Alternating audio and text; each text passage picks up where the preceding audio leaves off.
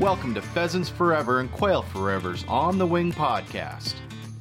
Buckle up and ride shotgun as we cover everything you need to know about the uplands the habitat, the hunting, and of course, your favorite bird dogs. Welcome to On the Wing podcast. Knowing we have a nationwide listening audience, it is rare for us to dedicate an entire episode to one particular state. Um, but rules are made to be broken, especially when we have as many good things going on as we do in the state of Ohio.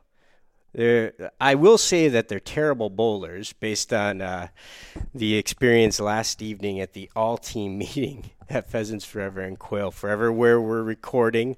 We've got uh, 425 Pheasants Forever and Quail Forever employees gathered together in southern Minnesota for the first time since the pandemic started. And we've got a couple of days full of meetings, sharing best practices for what's working to create habitat in one part of the country so it can be replicated and uh, put to um, put to good use in other parts of the country. And w- one of those examples of where good things are happening is maybe a state that you might not expect, and that's the state of Ohio. And that's where uh, we'd like to put some attention on for this podcast. So I've grabbed some of our less than elite bowlers, but excellent um, habitat uh, creators from Ohio to join me for this episode of On the Wing podcast. And I'll start by saying um, it, it, was passed along to me. I think, James, you sent the actual um, snippet from the book, if I recall correctly. So there's a book called The Ohio Pheasant Range Revisited.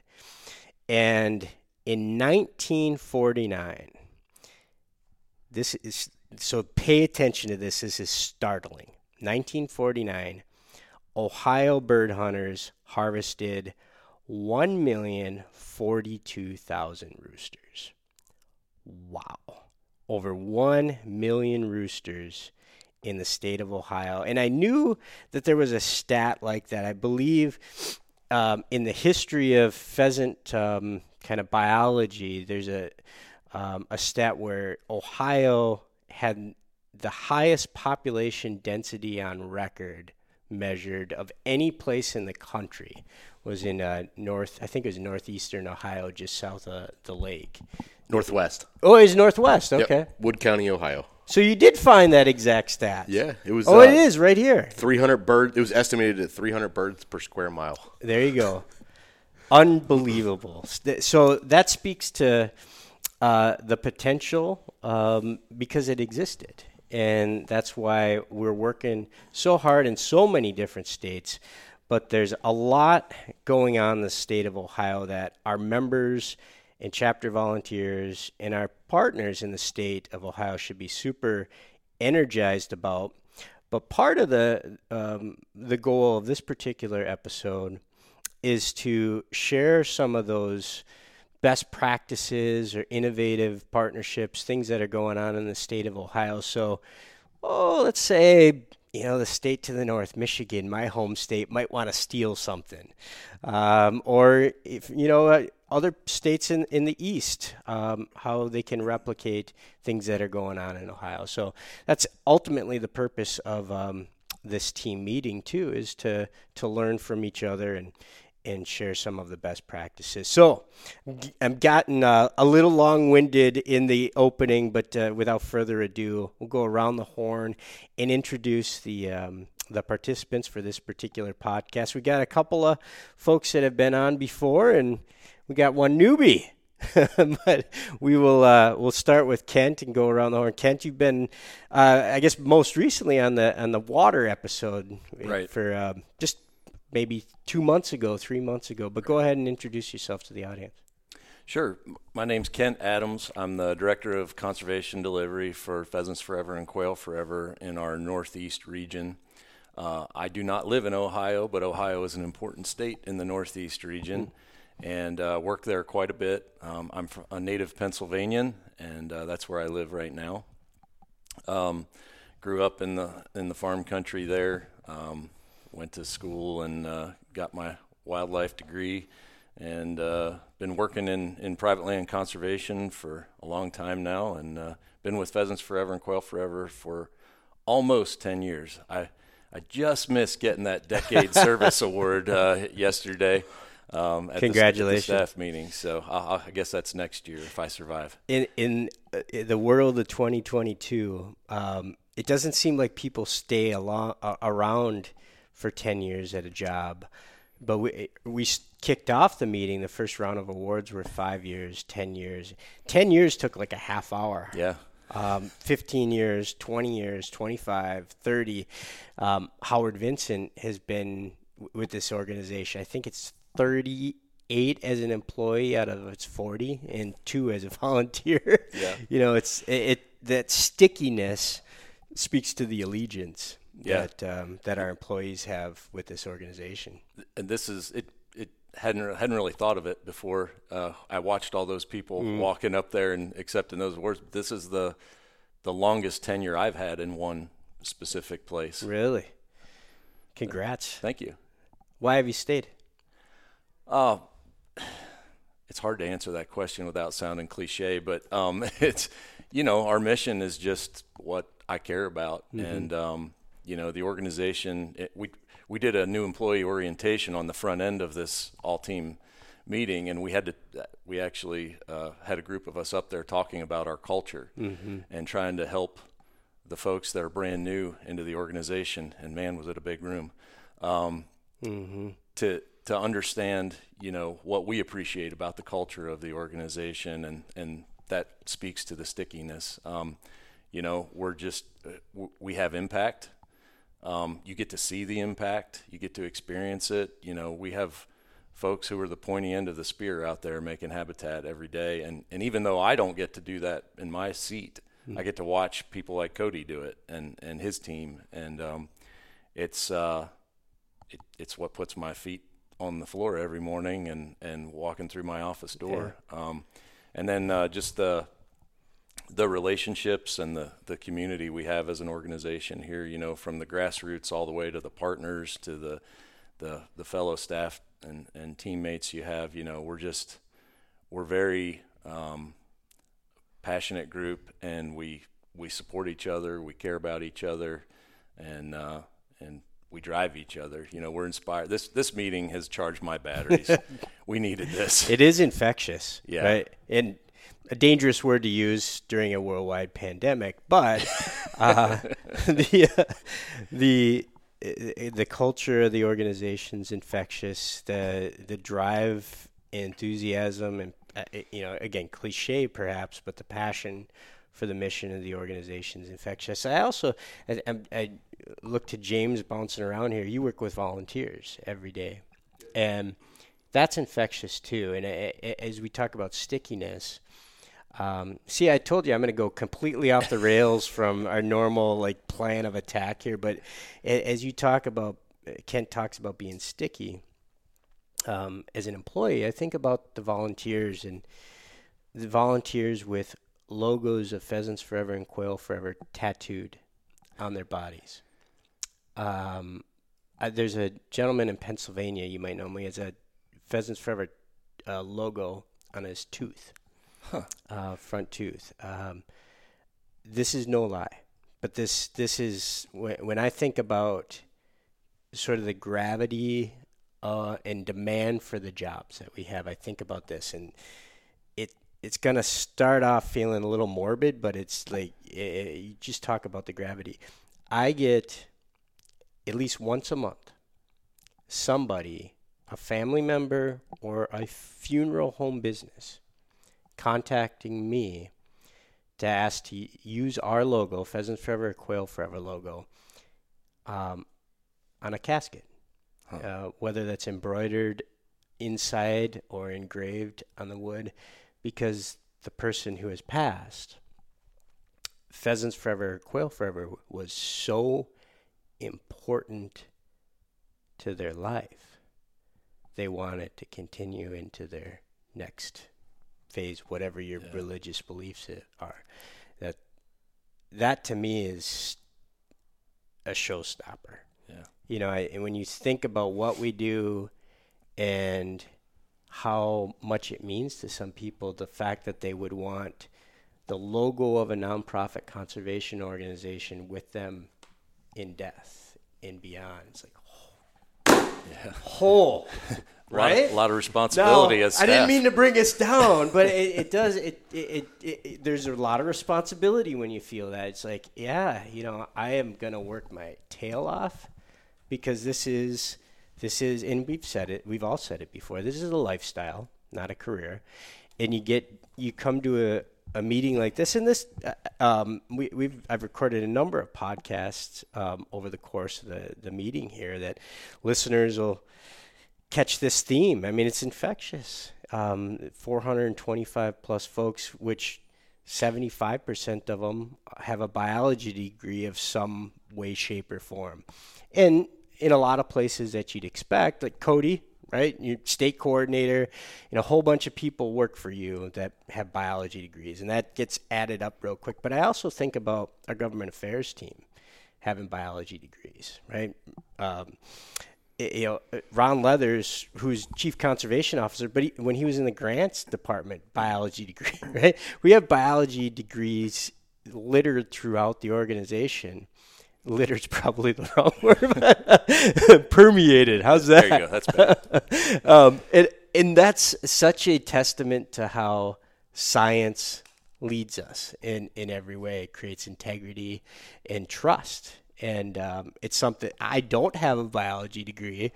Because you, you guys all need marketing people too, but We really, really need you. Actually, because biologists are not te- uh, traditionally good marketers. We need you more than you know. but that's one of the great assets for me as a marketing and communications per- person that we are led by science in all the decisions we make. If if we cho- chose a path that wasn't science driven, not only would we hear from it from general public, we'd hear it from our own employees first. You know, Yeah, so uh, wild, sustainable populations um, by the creation of, you know, quality and quantity of wildlife habitat. I'll, I'll just add one quick note to that because I know you want to get back on on track.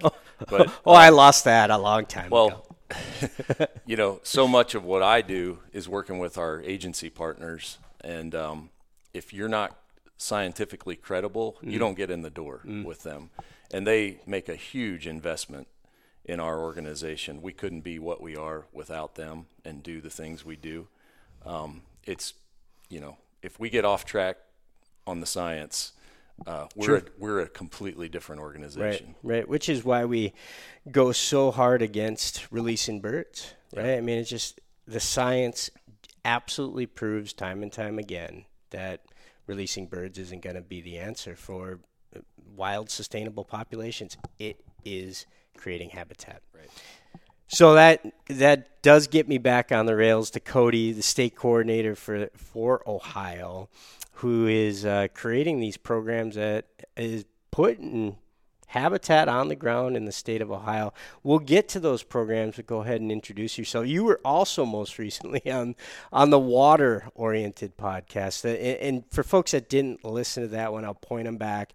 the The purpose of that was uh, we had folks from Pennsylvania, Michigan, Ohio, kind of the eastern Great Lakes states talking about how our wildlife habitat mission certainly creates habitat for birds, bees, butterflies, but it also creates more higher quality water through filtration systems, uh, buffers, through um, the CRP program, rivers and streams, to all the way to Lake Erie, um, which was once you know a giant algae bloom, right? And then all the way out to the ocean through the Chesapeake Bay. So if you haven't listened to the water episode, um, it's a hardcore like connecting the dots between habitat and water quality, which um, we all know water is the true commodity of our existence. So give a listen to that.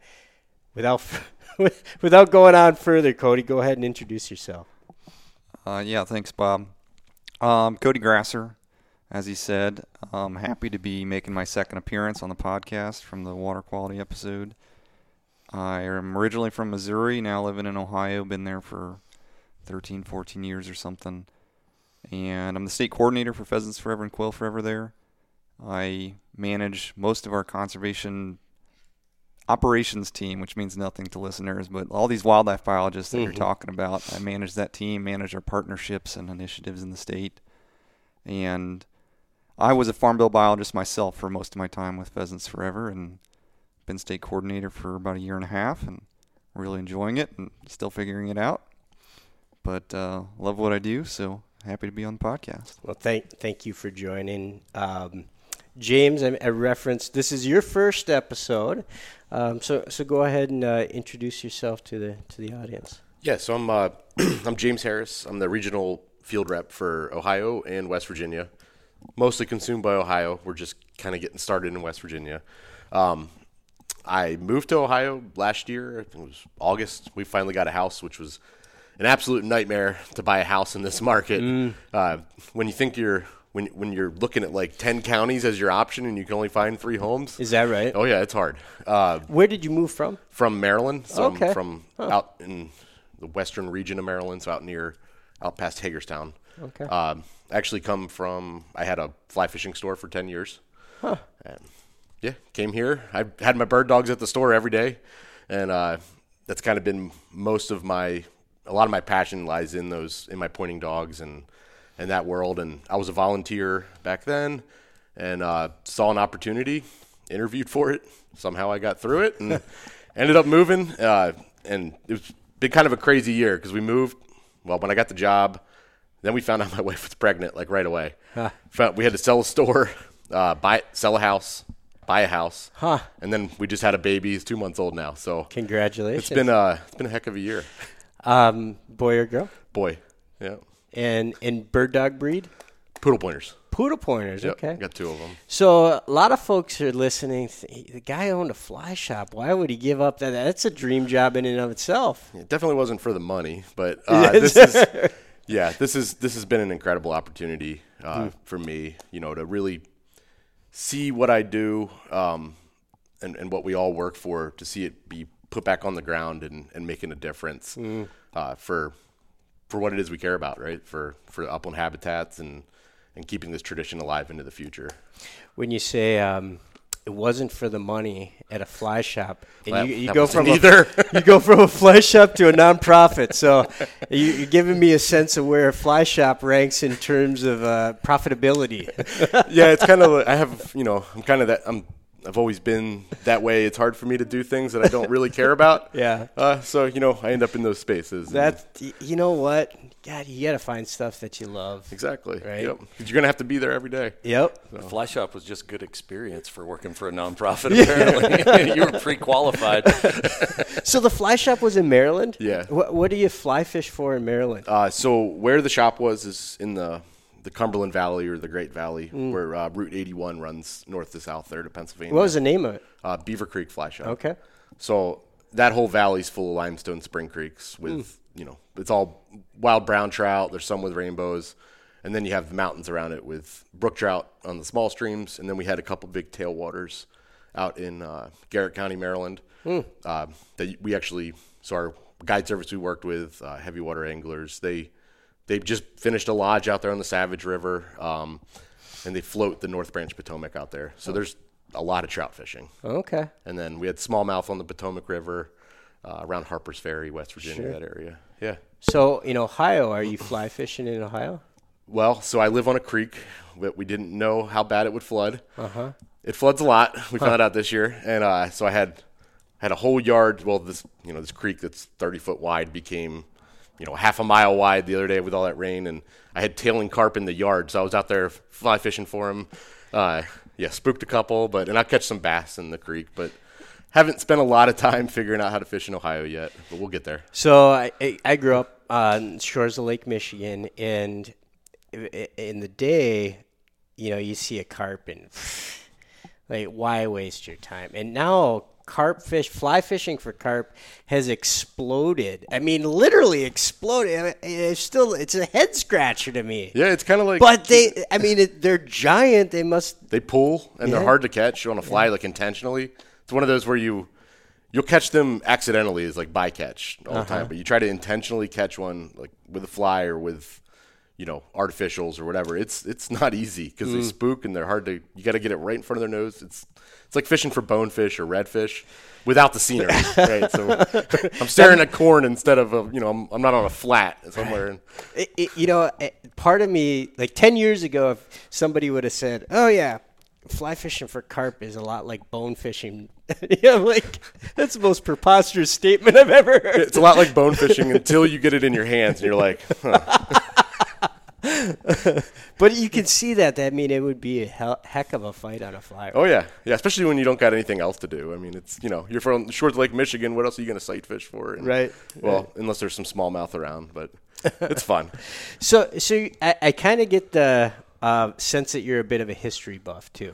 Um, A little bit. it- I like to know what happened here. It- So, so I butchered in the opening um, the, the the note about Ohio having such an incredible density of birds back in the day. So, uh, let's stop there just for a moment and, and talk about that because you have the statistic in front of you, right? So Yeah. let- Let's So let, that book actually, um, one of the guys from the Division of Wildlife had told me that he came across this book and he was reading. He's like, "You got to read this thing," talking about the history of pheasants in Ohio, and uh, so I ended up finding it probably on I think on Amazon, and I read it and then I passed it to Cody. Uh, division guy from Division Wildlife sent me a copy recently, so I'm giving that to Jason, one from our team as well. And so I the got the whole of the- team trying to read it. the name of the book is the Ohio Pheasant Range Revisited. Yeah, so the author had done the studies in the 30s and 40s. Okay.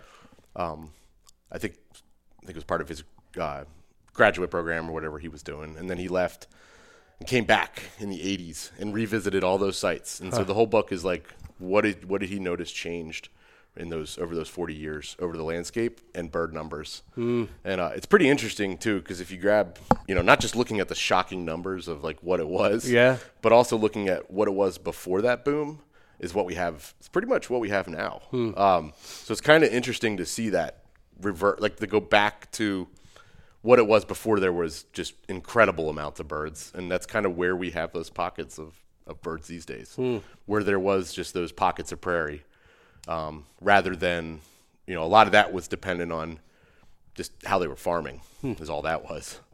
It was very conducive to a lot of pheasants.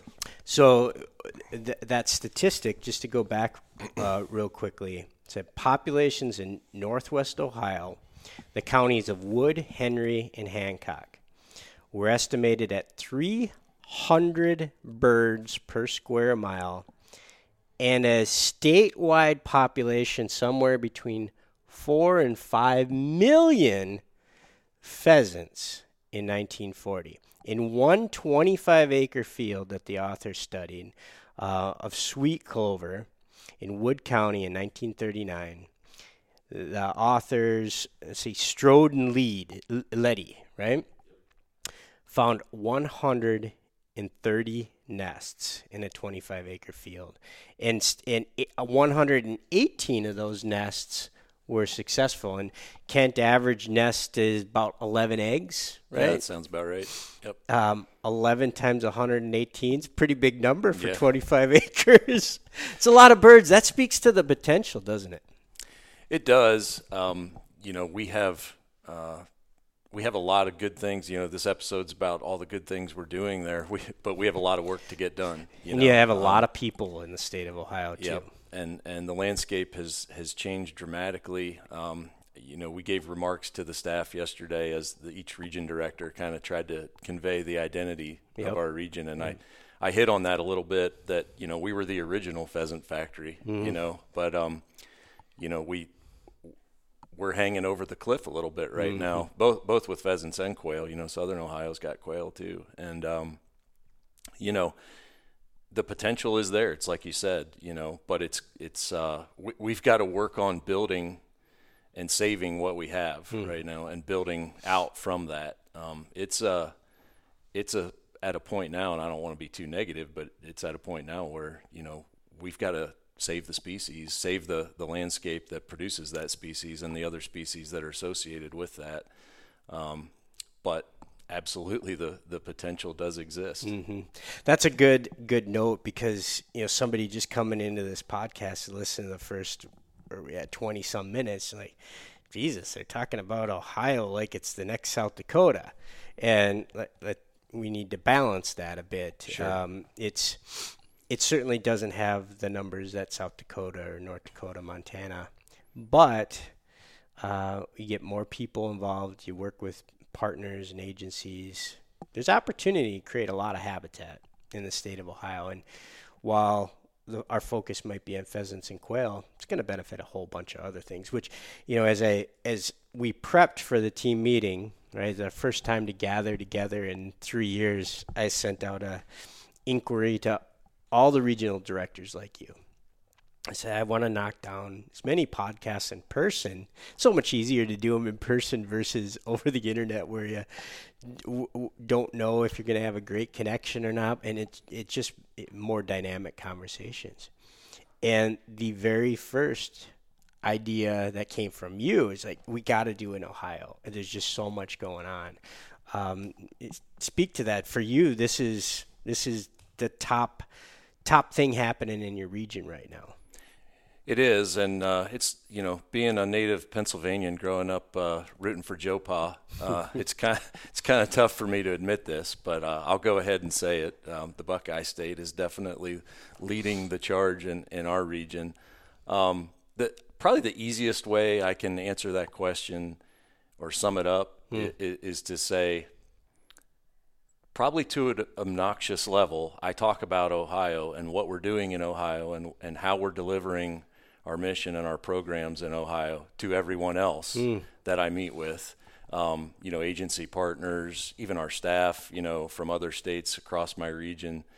You know, I always point back to Ohio as the example of where we're trying to get to. Mm-hmm. Um, to get a little more in depth there, you know, we're we're, we're firing on all cylinders. Hmm. You know, and and d- definitely room for improvement. There always is. Sure. You know, but um, when I look at the grassroots chapters, I mean, just phenomenal people who are bought into the mission, mm-hmm. who are doing everything that we ask them to do from the local level of being the presence uh, of our organization and our brand in their communities. Right.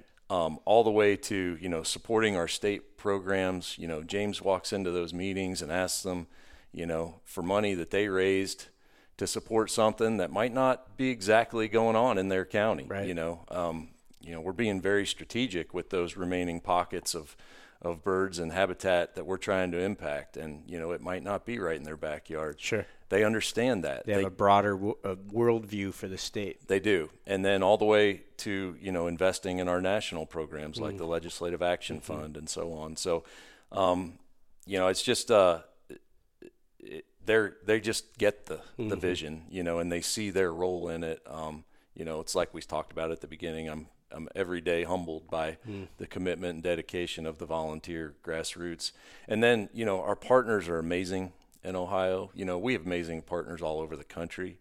I, I can't really talk negatively about any of them, sure. but but you know the uh, DNR Division of Wildlife there um, just uh, really invested and and we're lockstep in what we're trying to hmm. Uh, achieve together. Hmm. You know, they see the overlap and what we're we're doing there, what we're working towards. There's, you know, I could name off ten individuals who are just great people. Hmm. Um, you know, who are fun to work with as a partner. You know, it's not like I'm banging on them and and nudging them and pushing sure. it. It's you know it's they just, enthusiastically want to be a part of they, the solution, and the, and they see the role of the NGOs. They embrace it. They don't mm. they don't you know they don't look at us as competition mm. or or hey you know you're getting into our space kind of thing. You mm. know it. Um, they they see the collaborative opportunities there, and then um, NRCS, um, USDA NRCS you know, our, our current NRCS chief, Terry Cosby, spent a lot of years in Ohio as a mm-hmm. state conservationist. Um, we miss him, but you know the next He's the- in charge now. He's in charge now, so that's great, and and we haven't missed a beat there. They've been investing in, in in our efforts and supporting us for many many years there. Um, uh, FSA uh, is you know very engaged with the wildlife community there. Uh, the Fish and Wildlife Service, you know, there's just a lot of partner collaboration going on there. And then you know we have a a bunch of great staff there, and I won't go deep into that. I'll let Cody brag on his people. Well, that, But- perfect transition because we can talk more specifics uh, with Cody as we transition to, you know, all the partners and all the great people. But then you gotta be use some critical thought and some creativity and some problem solving. Um, so let's tackle this um, a- and the output of all those great people, right? And start with um, we'll start with private lands. Um, and go ahead and talk about some of the private lands oriented things that are going in Ohio that uh, that you're proud of. Yeah, certainly. So, kind of first and foremost, I think for our private lands impact, it comes through technical assistance.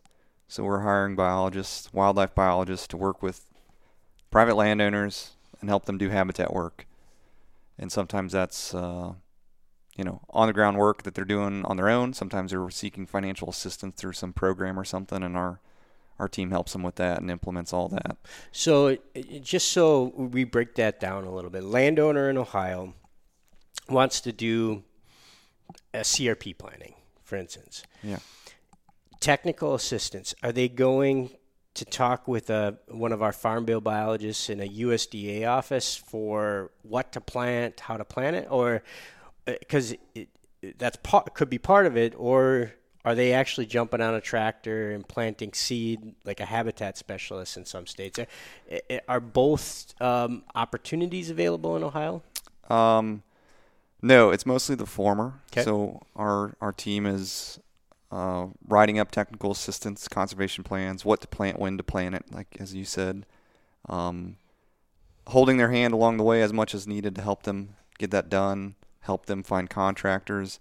In a lot of cases, which James will probably talk about later, but sometimes those chapters, Yep. those local chapters are serving as contractors for hire, and we'll do some of that work and connect the dots a little bit.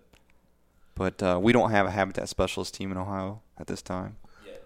Yeah, the uh, so a lot of some of our chapters will they'll do a lot of the work to make sure that this gets done. Otherwise, I mean, they know in their area it may not get done without them helping to do it. Yeah. uh, which is huge. And then we got chapters that burn.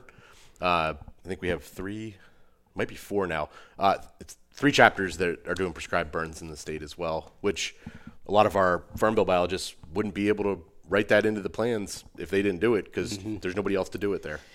One thing that you know we've only talked about one concept so far, but one thing that emerged uh, emerges immediately as I watch um, the interaction with this Ohio team is the collaboration. Like, okay, this is the role that Farm Bill biologists play, and James, and this is where chapters come in. And when when a landowner is looking for X, they know exactly how to find Y. Right? Is that pretty um, good ass, um, sort of assessment of the situation? I think so. I like to think of our team as like a one-stop shop. Mm-hmm. At the end of the day, like no matter the the program or the type of habitat you're trying to do or project you have, like we can either help you or we'll we'll get you where you need to be Yeah. and get you the help you Right need. Yeah. Um, H2 Ohio, we talked uh, a fair amount about in the water um, segment of the or water episode. That fits into this private land piece too, doesn't it? It does. H2 Ohio is a state initiative by the governor, Governor Mike DeWine, to improve water quality, and it's uh, all encompassing. It's like uh, wastewater treatment plants, sewage, uh, lead pipes, um, storm drains, you name it, but agricultural drainage. Um, but the part of it that we're most invested in is wetland restorations. So part of that pot of money from H2 Ohio from the state went to DNR, and the Division of Wildlife is using their piece to do wetland restoration projects. So in much of the state, they have this H2 Ohio grant you can apply for and get uh, get funding to do wetland restoration. in the northwest corner of the state, we have Lake Erie Crep. Mm-hmm. So the Conservation Reserve Enhancement Program. A lot, a lot of your listeners probably know that acronym by now, but Lake Erie Crep, in its in its own right, is a a program that is intended to improve water quality Yep. and also delivers a ton of habitat in that part of the state. But uh, Division of Wildlife took some of the H2 Ohio money and rather than reinventing the wheel, said, "Hey, we're just we just want to incentivize practices that are already going to be enrolled in Lake Erie Crep." And so they have a one-time payment for wetland restorations in Lake Erie Crep. Um, and it's created a bunch of brand new habitat in that part of the state. Um, and part of that is uh, a pretty good, strong population of pheasants and wild pheasants in northwest Ohio in the corner, close to, you know, the Wood County stronghold. There's not there there are not 300 birds per acre or per square mile anymore, but um, yeah, there's some good, um, couple of good public land hunting opportunities. But so our team helps implement that. Mm-hmm. They promote it. They promote Lake Erie Crep a lot. Uh, promote the H2 Ohio program and this incentive that it comes with it. Whole the whole thing just makes it more marketable, right, for our staff to. Well, to it ties into your first point about technical assistance. Um, somebody owns some property, wants to do something good for wildlife, and they go visit. So, most of our biologists, farm bill biologists, sit in the USDA service center, right? Is that that's Yes. true in Ohio? Um, so a landowner goes in, says, "I want to, I want to improve bird numbers, or I want to create some, uh, restore some prairie."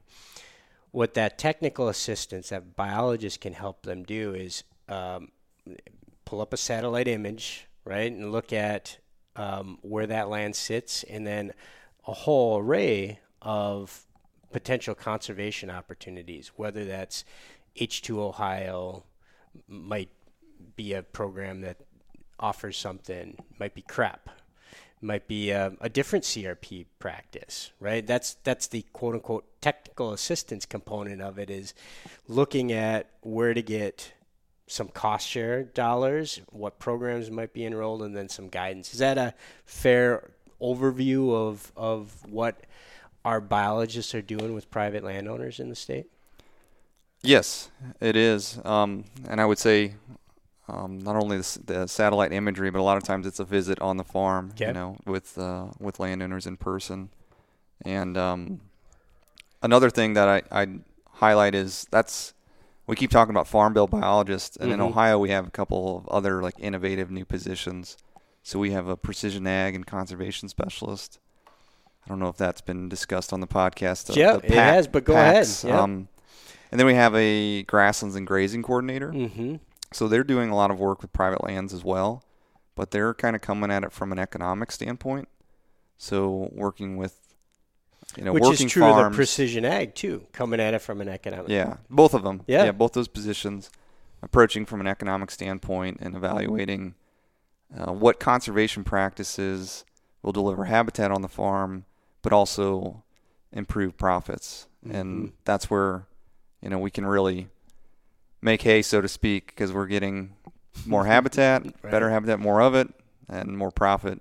And potentially, you know, more sustainability with other aspects of ecosystem services and stuff. And Kent highlighted a couple of the partnerships we have in the state that are long standing that support our farm bill biologist positions. These kind of new ones um, are coming off on through new agreements and new partnerships. So we have grants with the National Fish and Wildlife Foundation, have stuff with um, Truterra LLC, which Mm. is part of Land O'Lakes. They help fund the the PACs, the Precision Ag Specialists, the uh, So, Heritage Cooperative. Let's stop So- at for precision ag specialists. We've talked about it on the podcast before, but if somebody's coming into this particular episode and is like, "What's a precision ag specialist?" Yeah, the the easiest way to to phrase it is they are, you know, taking a farmer's input and output data, what what they're spending to, to farm an acre of land and what they're, you know, getting out of it yield wise, production wise, and then evaluating if they're making money and how much of it they are. Yeah. You know, the simplest way is you can look at a map and it has red and green all over it, and red being bad, green being good, and and so they want to take those red acres and turn them to green Yeah. somehow. And sometimes, So, in really generic terms, like how much gasoline put in the tractor to plant that, how what the seed costs, fertilizer, like all of those dollars that were spent to plant that crop and harvest that crop, and then balance that against how much they made for that crop. And doing exactly. that, the tractors nowadays, if folks are listening, they don't know it. I mean, it's a microcomputer, supercomputer, really, on every tractor that's spitting out inch by inch, right, of, of the property, how much went in and how much is coming out financially. And at the end of the season, our precision ag and conservation specialists can sit down with a landowner and, as you said, red acres, like, well, you're losing money here. Yeah. You could do something cons- with a conservation program. Like, yeah, we're not going to, your, your green acres where you're making money, go make money. You know, f- feed the world.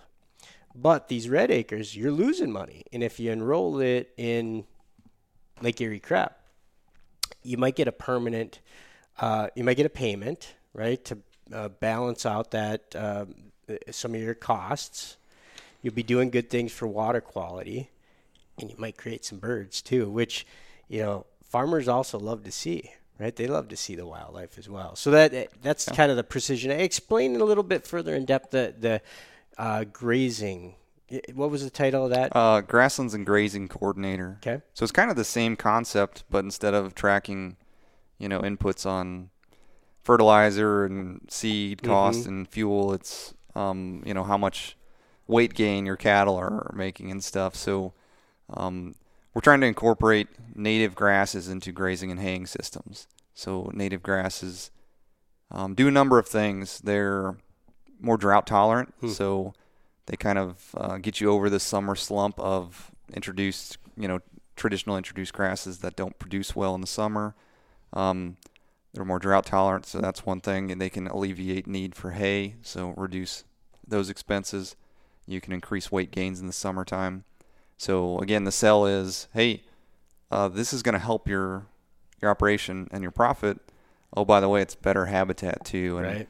Um, you know, our Jason Jones, our grasslands and grazing coordinator, he knows a lot better than I do, but I know it's like 30% or something is kind of the recommended, hmm. you know, total acreage of the operation to convert um, for a baseline start to to incorporate native grass, and so that's southern Ohio and southeast Ohio primarily, which overlaps with our primary quail range in the state too. Mm-hmm. So that's making a huge impact for quail with that position. Well, you think about it, like as you move east in the United States, more rainfall, richer soils, and that grass just you got to mow the lawn like three times a week in I, Ohio. I'm not right? looking forward to, that to, what's happening at my house when I get back. right, so, yeah. but it's yeah. true. Like folks that are uh, western South Dakota, you know, it, it's a different climate. It's arid, and being able to um, and, and honestly, there's been rotational grazing has been used in western states very effectively for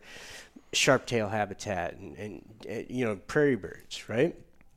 Um, it's being adopted more widespread as you move east, rightfully so, right? Because that grass is growing so much quicker. And to, to your point, James, particularly with quail, right? Quail, you think about how quickly grass grows, and I know one of the major problems in Ohio for quail is fescue, right? Invasive, super thick forming grasses. And you think about these little quail trying to move around through it. Um, it, right? It's it's like the fescue at a very small level is the uh, small size level is the same as what eastern red cedars does in the in the Great Plains, where the, they're just so darn thick, birds can't move through them. And the same thing is true here. So whether it's putting fire on the landscape, which is a challenge as you move to more populated, well, it's challenge everywhere, but as you move east, more populated places, it's, it's challenge to get approval and understanding of that. Enter cattle, right? It's like, well, it, it, it's sort of not as intuitive, but it's just as effective, I'm assuming, in moving cattle around to whether it's fescue or any other type of grass to to hold it down and create better habitat for quail for pheasants. I, I'm boiling that down. I'm not the biologist, but is that an effective sort of overview, Cody? Yeah, yeah, I think that's an a- accurate explanation. Yeah. Um, i i one of the th- um, other programs you had on your list to talk about is EQIP, Environmental Quality Incentives Program. Is that that connects to grazing too, doesn't it? It does. That's actually the primary program that our grasslands and grazing coordinator works with to Okay. implement So um, that's a- through their. Sorry, I'm interrupting you, Cody. Go Uh, for it. That I just wanted to make sure earlier, you know, I list partners and then I always forget one. It's a dangerous place to be. Cody had my back on on uh, mentioning the the National Fish and Wildlife Foundation, but um, so the grazing coordinator, Jason Jones, there in Southern Ohio, is part of the overall Working Lands for Wildlife Bobwhite effort, which is going on in a big way. We're partnering in a big way with Mm-hmm. NRCS on that all across the, the Bobwhite range. Um, I know you. I think you've talked about that on. We had- have, had yeah. a dedicated podcast for Yeah. it, so uh, people have heard that term before. But that position started um, through a, a NFWF grant as well to work on, on the working lands effort, uh, and then we, you know, have since extended that through uh, additional agreements with with NRCS, and uh, it just keeps rolling and snowballing into good things. But it just occurred to me you should probably do a, a, a podcast just with Jason. well, it's a good reminder for folks that uh, unique Ohio's in a unique place geographically for the country too. You know, I, we we talked early on about the historic density of pheasants in the northern part of the state. It's also part of the northern bobwhite quail range, Right. right? And as you you move up north through Ohio, you know that's that's quail country. And in our the Scioto crep, which you'll probably talk about, you mm-hmm. start to get that overlap of quail into pheasants. Mm-hmm. Basically, where things haven't been managed, you know, maybe to the extent that they should be for mm-hmm. pheasants. Now there's coveys of quail on it, so you start to get that overlap where where trees start to pop up, the pheasants are gone now, and here come the quail. So it's kind of right there. It's within yeah within that range. Scioto crep. Let's let us let, let's touch on that because um, the state, Ohio, is unique in that it has two pretty significant crep programs. We we talked about the Yes. Lake Erie crep, which is that's on the northwest part of the state, right? Where's Scioto? Um, Central Ohio. Okay. It starts out that watershed starts out north of Columbus and goes down to the Ohio River. And um, yeah, the gist of it is Scioto Crep um, is an almost perfect overlay with uh, the existing wild pheasant range, minus a pocket in Lake Erie Crep country. And um, you know, we don't do we don't do a lot of general CRP. That's something that like listeners out west will recognize quickly. Like So g- for We- general CRP, that's ge- tends to be the bigger blocks of Yeah. CRP. And so if you're in South Dakota or Montana and you, you come across a, a section of CRP, that that exists in the western states, but as you move east, it's it, to your point, it's much more targeted. Yeah, exactly. Ha- like about half of the the entire enrollment of CRP in the state of Ohio is in Lake Erie Crep or Scioto Crep Okay. combined, and that's all more linear practices, connectivity practices, filter strips along water water, water bodies and stuff, and um, yeah, it supports supports our wild pheasant population. There's no doubt about it. And one of the creps just got um, expanded with new funding, right? Uh, no, Oh, okay. we're hoping. Okay, I'm I'm ahead of the game. So Yeah. what's the what's the hope? Well, both of them are up for renewal. Okay. So the hope is that they get renewed. Uh, like I said, they're uh, they make up half the, half the enrollment in the state. Um, our wild pheasant populations are, you know, heavily dependent on them. It's uh, like last I checked, it was like over 110,000 acres combined between the two. Okay. So um, the hope is they get renewed. There are you know state and state partners are working with federal agency to you know have those ongoing no- negotiations right now and it's a pretty big mountain to climb right now, and it's. I definitely want to make a plug here to the specifically to the Ohio listeners. Um, you know, the state match on CREP is significant. Uh, that's a state and federal partnership, uh, and that's one of the differences with CREP versus general CRP. Right. Um, and you know, one of the reasons we've been very successful with those uh, programs, especially Scioto, is uh, it pays really well. Um, it's also you know a lot of sensitive land that we're re- removing. It's all floodplain stuff. Um, you know, so uh, it makes sense to to focus on those sensitive acres. Um, but the match is significant, and you know some of the sources we had previously, you know, uh, when when it was originally established, may not be there anymore, and uh, so there's a lot of a lot of angst right now, a lot of discussion, a lot of people working behind the scenes to try and figure this out. Um, you know, if if you're an Ohio citizen, make your make your voice known to your to your state reps and legislators that this is a priority.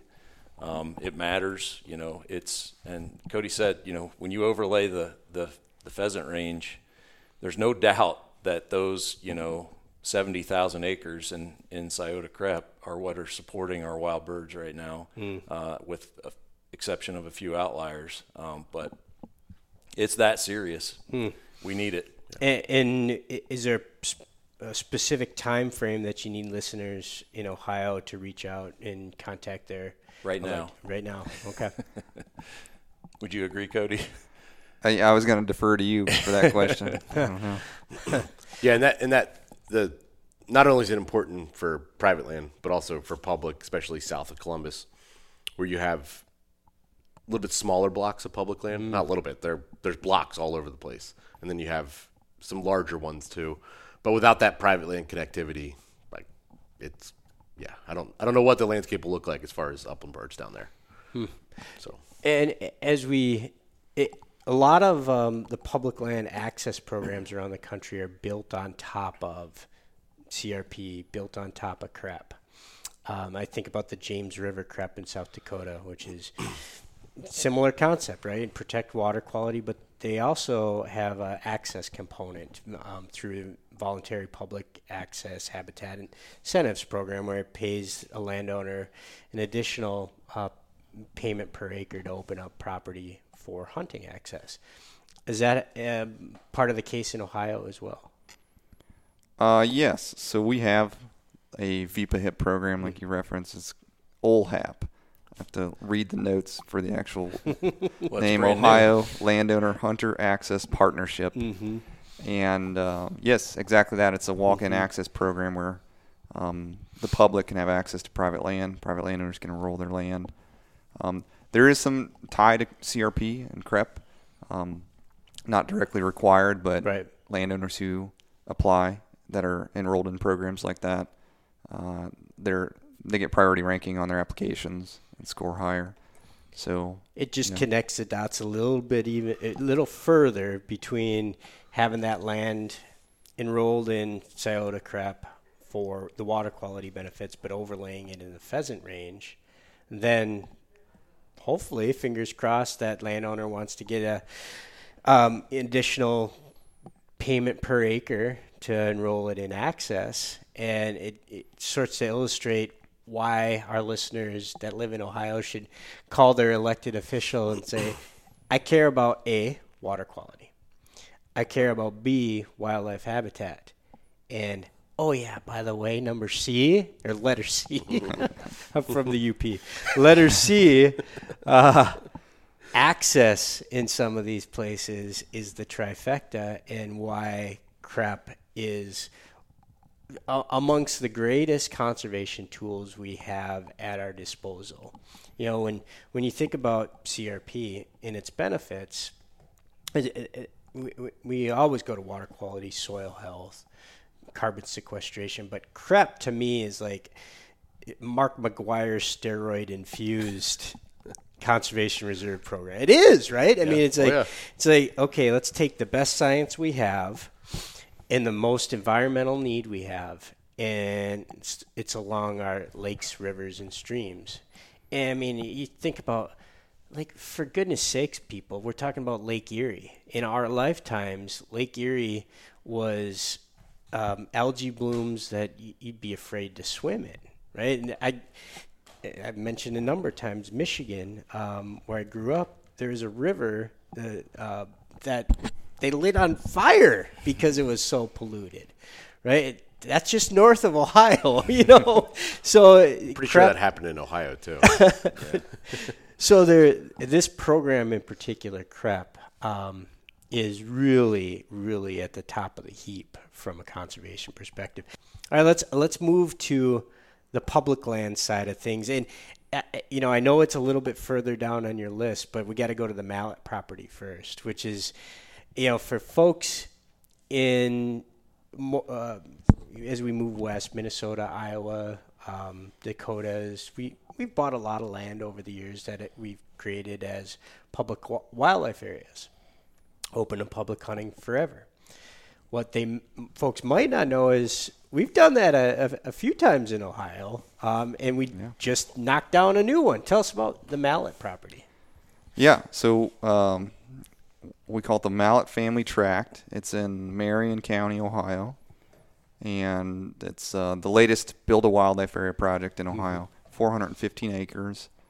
Uh, majority of it is grassland habitat, upland habitat, um, directly adjacent to an existing public land habitat complex. So collectively, there's over 6,000 acres there now of Wow. of habitat, and it's um, got wild birds on it. The part of the property was enrolled or is enrolled in Scioto Crep, so it's connected to that bigger Scioto Crep habitat complex.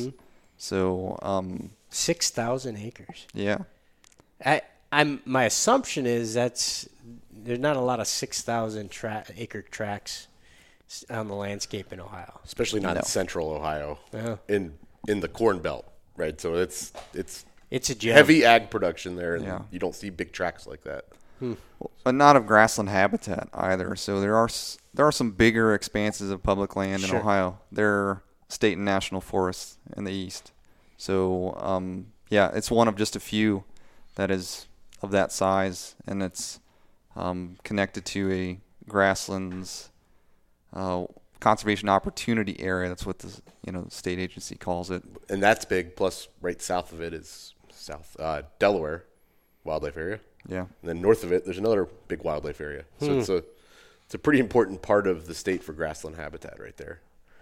Yeah. and a and a great transition there, James. So the thing that excites me about it is not only did we knock down this acquisition, but it really kicked off a very strategic effort uh, and a conversation with the Division of Wildlife, uh, talking about that collaboration at the beginning to really target a corridor to start connecting those big blocks of public grassland habitat. Um, and so that's something that we are now building out uh, with our partners there. Um, and, you know, one thing I, I, I said I, I mentioned, you know, the maybe the, the bleakness of our situation there with pockets of wild birds remaining yesterday. But what I, I tried to turn that into so here's here's the positive news about that. We know where we need to work. We know what we need to do, and we can be laser focused. And particularly on land protection uh, efforts, you know that gives us a really defined corridor to to implement that build a wildlife area program. And that doesn't mean there aren't, might not be some other spots around the state where it makes sense. Uh, we definitely have our list of criteria to to figure out you know what a good project looks like, but we're looking hard right there. Um, and that, that Mallet Family Tract acquisition was, we always wanted to do that or, or thought about doing it, but this one was the impetus to really get us moving on it and, and put a strategy together. That's and, cool. and I give a lot of credit to, to the Division of Wildlife Partners there for, for coming to the table with that. Hmm. and it's public access for a lot of people that you know i think about the east and your talk yesterday during the team meeting about you know you live in a challenging place right but one of the benefits that you have in the east are people and funding. And i think the pandemic one if we can call a silver lining right? People everywhere. Um, value wild places, wild spaces, and wildlife more than they did three years ago. Probably even more so in urbanized places like Columbus. Right when you think about in North Dakota, there's roughly 750,000 people. South Dakota, roughly 750,000 people. What's Columbus's population? It's eight hundred thousand. yeah. right? So Plus so- you got Cleveland, Right. Toledo, Cincinnati. Cincinnati, yeah. But in between them, there's nothing. So there's a lot of places to work. But yeah. And that's great. So you have a ton of people with uh, funding and, and ton of partners and a desire for more of what we do. And I think the Mallet family tract and this burgeoning sort of vision for a landscape with some connectivity of public access is uh, super energizing. It's energizing to me, and I don't live in Ohio, and I think about, damn, 600 acres in Ohio. Hell yeah, let's go do some more of that. Yeah. The other the other thing I think is going to happen there is you know I, I've noticed this uh, in recent years, and I think you are connected to this sort of youth movement of, of upland bird hunters that we're seeing out there. I mean, James is a great representative of it. Um, you know, and people are.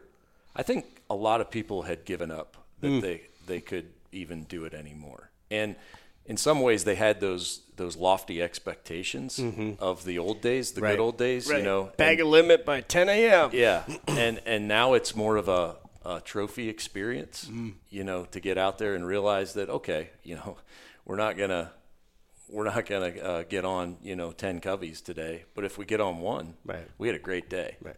Well, and it's the the experience, you know, of your your phrase there. The experience that call um, is what people savor.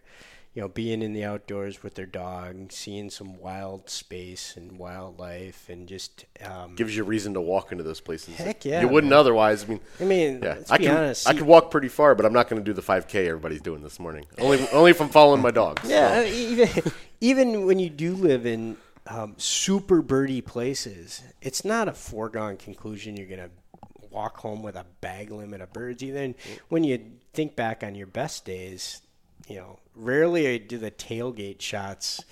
Um, are they're they're not the ones that are in the frame um, at that funeral, right? It's Yep. it's with the the family and the d- beloved dogs, and and it's those adventure experiences, and that can occur in Ohio as easily as it, it can occur. Well, maybe not as easily, but that's why we exist, right? Right. Um, to build these places so those adventures can occur in Ohio. And, and my point is, the more times, the more opportunities we create for people to have that experience, the more believers we're creating. Right. The more people are going to get behind.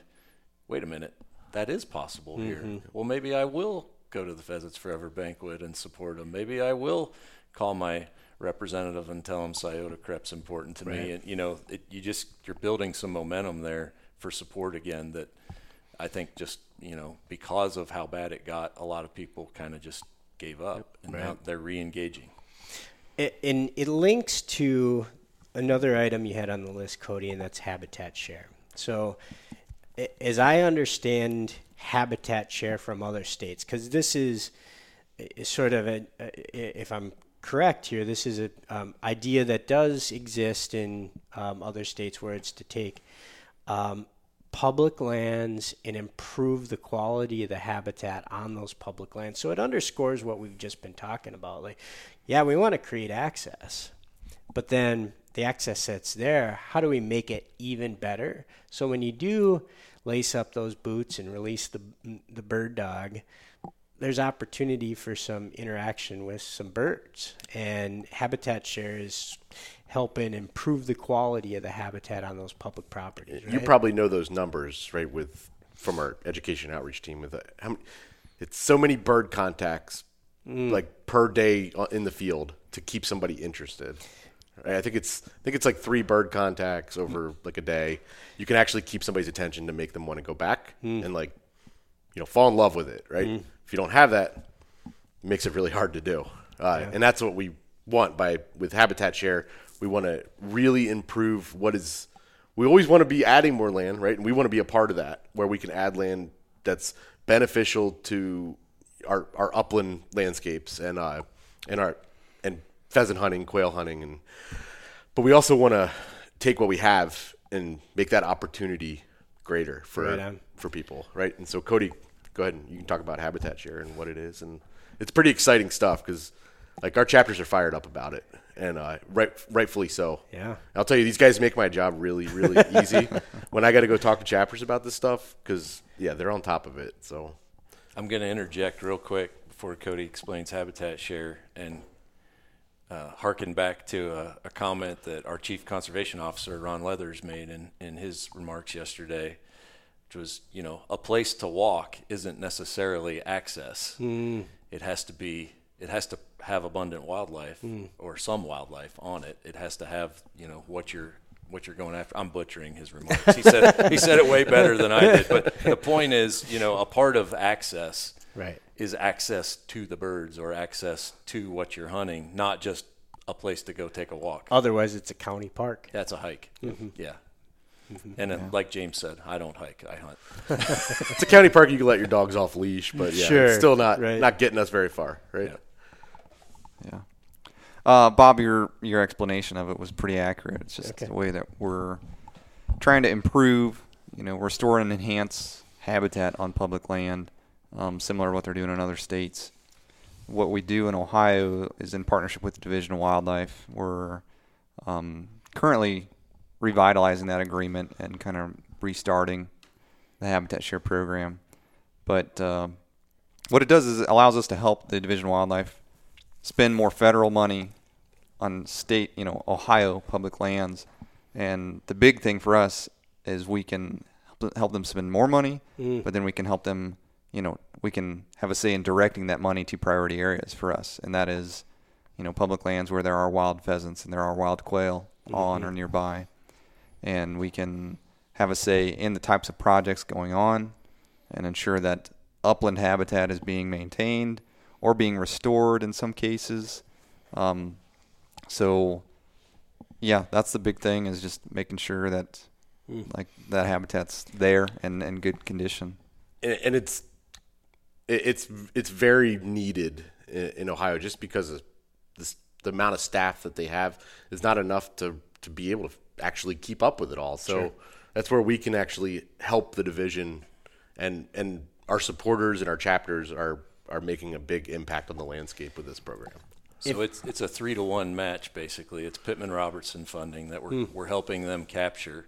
And if anybody has tried to buy ammunition in the last couple of years, um, take heart in your difficulty in locating your favorite loads out there. I know I've had my struggles uh, because it's creating what we call a huge PR bump.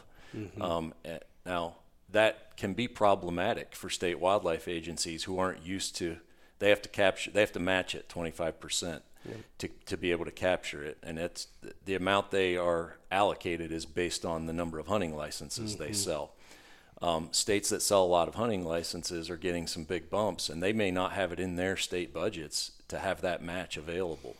And then if they don't have the match, they can't get the dollars to put They- it to use on the can't ground. get it right. It Yeah. goes back into the the pot. just for folk, it, I, I'm assuming a, most folks know PR dollars, but it's PR dollars are the excise tax that's paid um, on every am, piece of ammunition, firearm, um, and then those dollars go from the federal government into the states to create habitat funding. Right. So we we are helping provide the match, and then we're also helping uh, direct the projects. Like Cody said, we're we're hiring and, and using our procurement processes to you know hire the contractors to get it done, and Cody does a lot of that work. Yeah. Um, and and uh, our grants accounting team and everybody is involved in that. So it's a great service an NGO can provide. For folks that maybe don't know what a regional representative representative does on a daily basis, give us an overview of your job. That I don't uh, I don't even know. We yeah, you're did- still did learning, something right? Different every day. You're not selling fly rods anymore. I, uh, you know, I'll be on a meeting with the Ohio team when, you know, some days I'll be um, during the day. So I meet with these guys to know what's going on. Uh, we have a whole team of of us field reps, obviously around the country. Uh, so you know, really, it's a it's a fundraising position. It's uh, making sure that our chapters are are healthy and uh, you know everything's going well on the chapter level because without them we don't have that fundraising mechanism. Uh, and then it's also showing our chapters because of our model. It it makes us. I think the beauty of our model it makes us come to them and show them why it's important uh, to help fund these programs. Sure. So they really understand what's going on with the money that they raise. So, so folks that have geeked out on episodes of the podcast uh, around biology and science, and um, we haven't talked about the model recently. Um, explain the uniqueness of the chapter model. Yeah, so the chapters retain 100% decision making on all the funds that they raise. Um, that means I don't just say, hey, I got a project, I'm just going to take that. We can't. Um, we have to go talk to them and tell them why it's important and why we need their help, which makes Cody drive meet me at a meeting with the chapter. I mean, what other reason would a state coordinator have to come and, and talk to these guys about what's going on besides that? So I think it's a it's a wonderful model and it really makes our volunteers even more passionate about what they do. And they help us fund national initiatives like uh, Ken had said earlier, Legislative Action Fund, our what used to be No Child Left Indoors is I think we're rebranding it now the Path to the Uplands because it encompasses so much more. Um, yeah, these the chapters they fund all these things, and then they also take a bunch of money that they raise and do stuff all around their community. Um, you know, they'll go do a pollinator pro, uh, pollinator outreach project at a at a local high school. We got a bunch of that going on, and it's pretty cool because those kids go out and they help plant it. Um, then they get to see it grow up over the years, and their parents see it. And uh, we even have one chapter doing it with the kids, and then they're going to have a landowner workshop right after that and do it again. Um, James, what did Ohio chapters contribute to the uh, mallet acquisition dur- during a pandemic when they hadn't had a banquet in two years? 120,000 is what we raised. Uh, almost every single of almost every one of the 30 chapters in Ohio contributed to that program. Yeah. And we had a chapter put $60,000 in to make that happen, That's awesome. which is massive. Yeah. And that was not an easy conversation you guys had because they've been waiting for to do a land acquisition in their own county. and how far away? Three counties? Three counties I think over. it's three counties over. Yeah. Yeah. Um, which doesn't seem like a lot, but when you've spent the last 20 years Right. as a volunteer trying to make things better just Holding in your county. banquets, Yep. one at a time. Yep, and- selling raffle tickets. Oh yeah. and then They work they work cool- hard for all that money. Right on, and, and it- we, it's human nature to want to have that land acquisition be Right there. in your county, right? Where you, but Yep. to ha- you know, to, we mentioned their um, statement earlier to have sort of a statewide view. Like, here's an opportunity to create 600 acres and have it be in a perfect spot, overlaying with the Scioto CREP where pu- wild birds live, and it's connectivity to other. Like, see the vision here. And, and in a state like Ohio, you know, uh, like Kenneth said yesterday, with this region's a little different. It's almost like you're fighting to just hang on to these, make these things, ex- make sure these things exist. It's not always about increasing opportunity. It's trying to make sure that they're still there in the future. Sure. Um, so, so you know, with that, a lot of our chapters, we have chapters that don't have wild birds anywhere close to them, and they're probably not going to anytime near in the near future, right? But it doesn't mean they're not important. We employ a farm bill biologist there to make sure that we're still trying to work on that landscape. Uh, but we need help in another part of the state to make sure that uh, we have opportunity to run dogs on wild birds in the future, and our and our the kids coming up do, and they do. You know, our chapters do so much for youth programs and and learn to hunts with new people, and you know, in the end, if those people don't have somewhere to go, you know what what are we doing, Right. So it's all connected. Right. Well, just to to pull on that connection a little bit further, you talk about the Legislative Action Fund, and, and listeners are like, "Uh, "This is inside baseball. Why are you guys talking about fundraising with chapters?" But uh, let me allow me just two minutes to connect the dots. So, because of our model, where chapters raise dollars locally, so Wood Lucas chapter of Ohio, they raises thirty. They raise thirty thousand dollars at a banquet we go to them and ask them to donate to the Legislative Action Fund to help us go to Washington D.C. and fight for conservation reserve program, improving acres in the farm bill, or funding for CREP, right? And then when that gets passed at a DC level, then there's funding that goes to states, and here's a because it's so easy to just think CRP is South Dakota or Colorado or mm-hmm. Montana, but if you get funding for CRP at the federal level, and then it allows a Scioto CREP or a Lake Erie CREP to exist, and then you start to get acres enrolled to improve water quality in states like Ohio and states like Pennsylvania and states like Michigan. And then again, you build on top of that with some connectivity through a land acquisition. And then you add a layer of VPA HIP, voluntary public access. It's one of my worst um, acronyms voluntary public access, habitat incentives program but incredibly powerful because it's another piece of the farm bill that we lobby for, right? Work mm-hmm. for. That adds another layer to a, a landowner getting paid to create access on that acre. And then it's open to the the people that supported that banquet. So it takes a little while to get to that yep. end of the circle, but it you, you get there. Our chapters also fund the money that we need to put our positions on the ground too. Right. To make sure that those programs are, are implemented. Right. So it's it's full circle. Um, just some statistics for folks that because I think this will surprise people. Um, number of chapters in the state of Ohio: twenty-seven pheasants forever chapters, three quail forever chapters, thirty chap. Two are and two dual chapters as well. Two dual chapters. Um, so over thirty chapters in the state of Ohio. Uh, 4,500 plus Pheasants Forever members, about 400 Quail Forever members, close to 5,000 members in the state of Ohio. And that quail part is really starting to grow now. We're just getting there. So that's starting. And um, Ohio's Mercer County chapter was recognized as National uh, Education Outreach Chapter of the Year for Pheasants Forever. I just absolutely just an amazing chapter. Um, yeah, they do everything and anything you could ever possibly think of for education outreach. Uh, you know, new hunter stuff. They do women on the wing. They they do habitat work around on some public stuff in their county mm. uh, around the lake.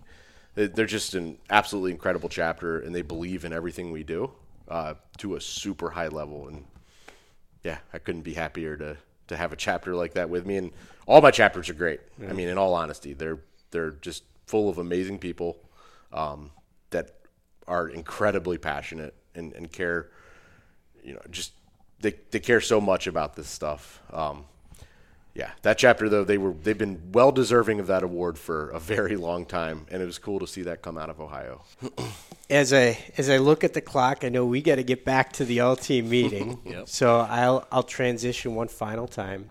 Uh, we'll go around the horn for closing thoughts, and, and since Kent, I know what your closing thoughts are. we'll start with you and go around the horn for closing thoughts for this episode. Awesome, thank you.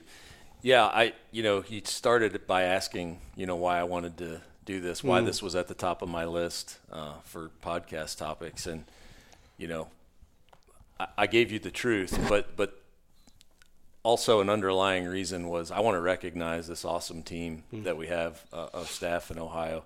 I mean, they're just they're charging hard. They're getting it done. They they um, accept every challenge we throw at them, and uh, you know we're a nonprofit. We run lean. We run hard. We uh, we try to play hard. We bowled last night.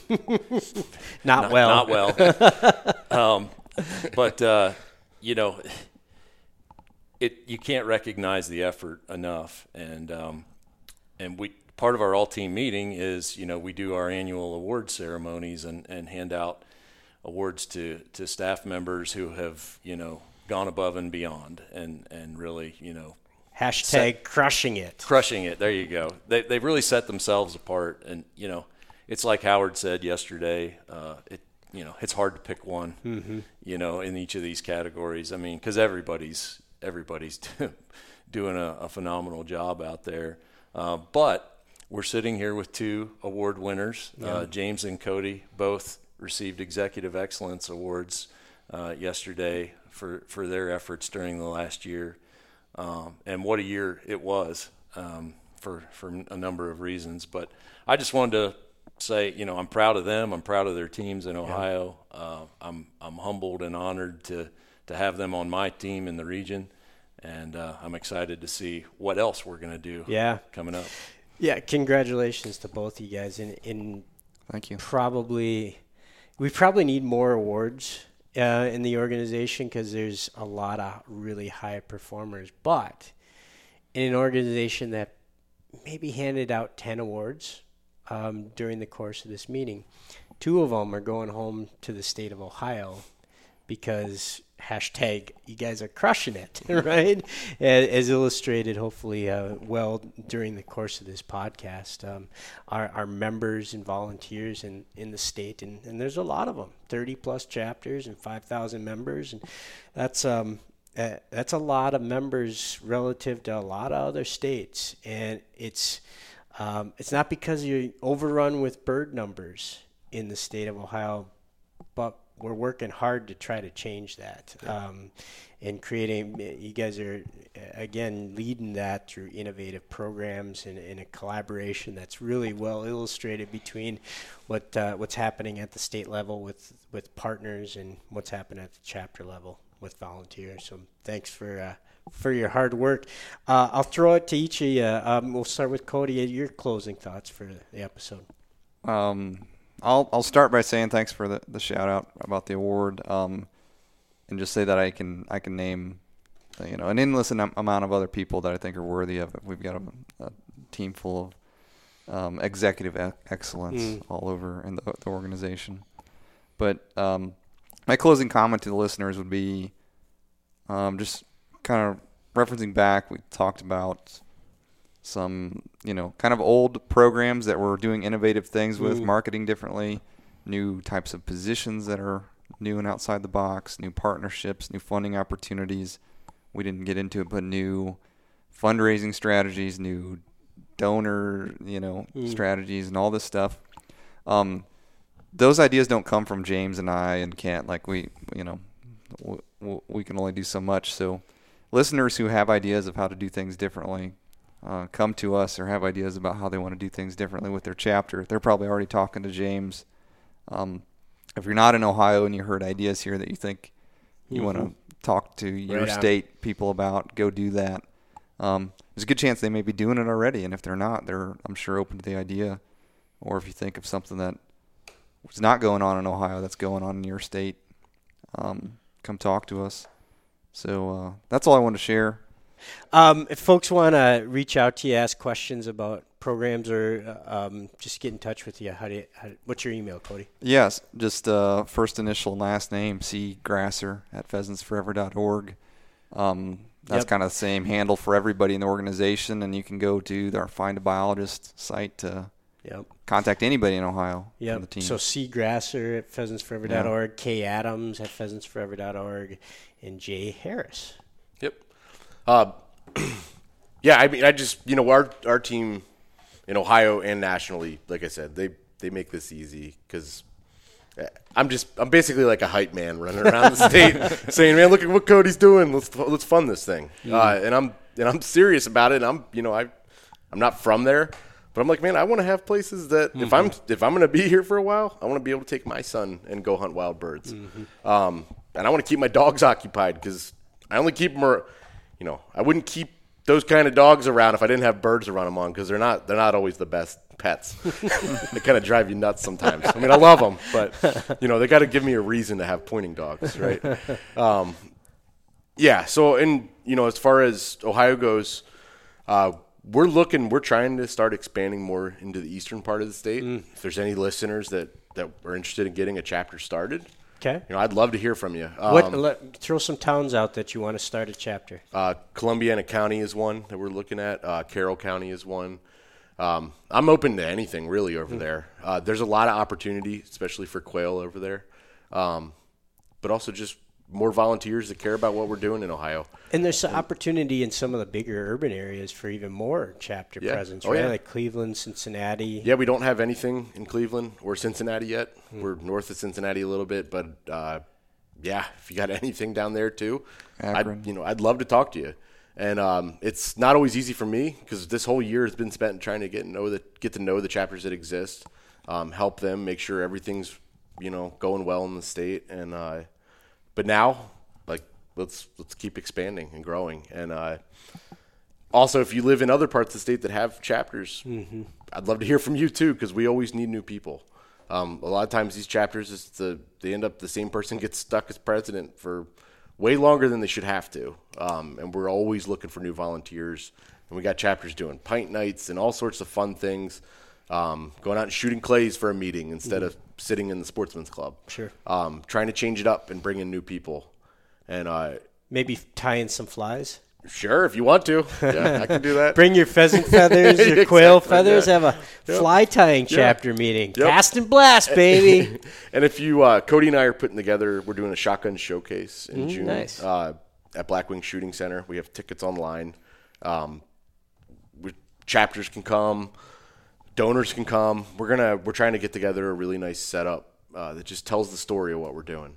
I think we're trying. That's what we're really trying to communicate here is is telling that story of what's going on here in Ohio and across the country, really, but especially in Ohio because we haven't really done that very well in the past. Um, and just because you should be fired up if you live there, and uh, you should want to be a part of this because it's pretty incredible what's going on. the shotgun showcase is that on uh, the events It website? is. Yep, Pheasants Event Center. Forever Events.org. You can find tickets and attend that event. Yep.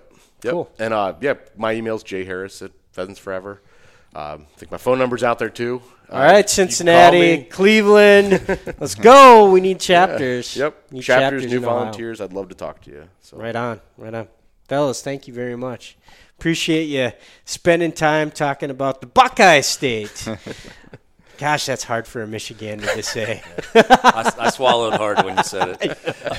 but you guys are you're all doing awesome things, and uh, it's been a pleasure learning a little bit more about them. Hopefully, uh, we got tons of listeners in Ohio that are jacked up, energized, and uh, we'll reach out to Jay Harris at pheasantsforever.org.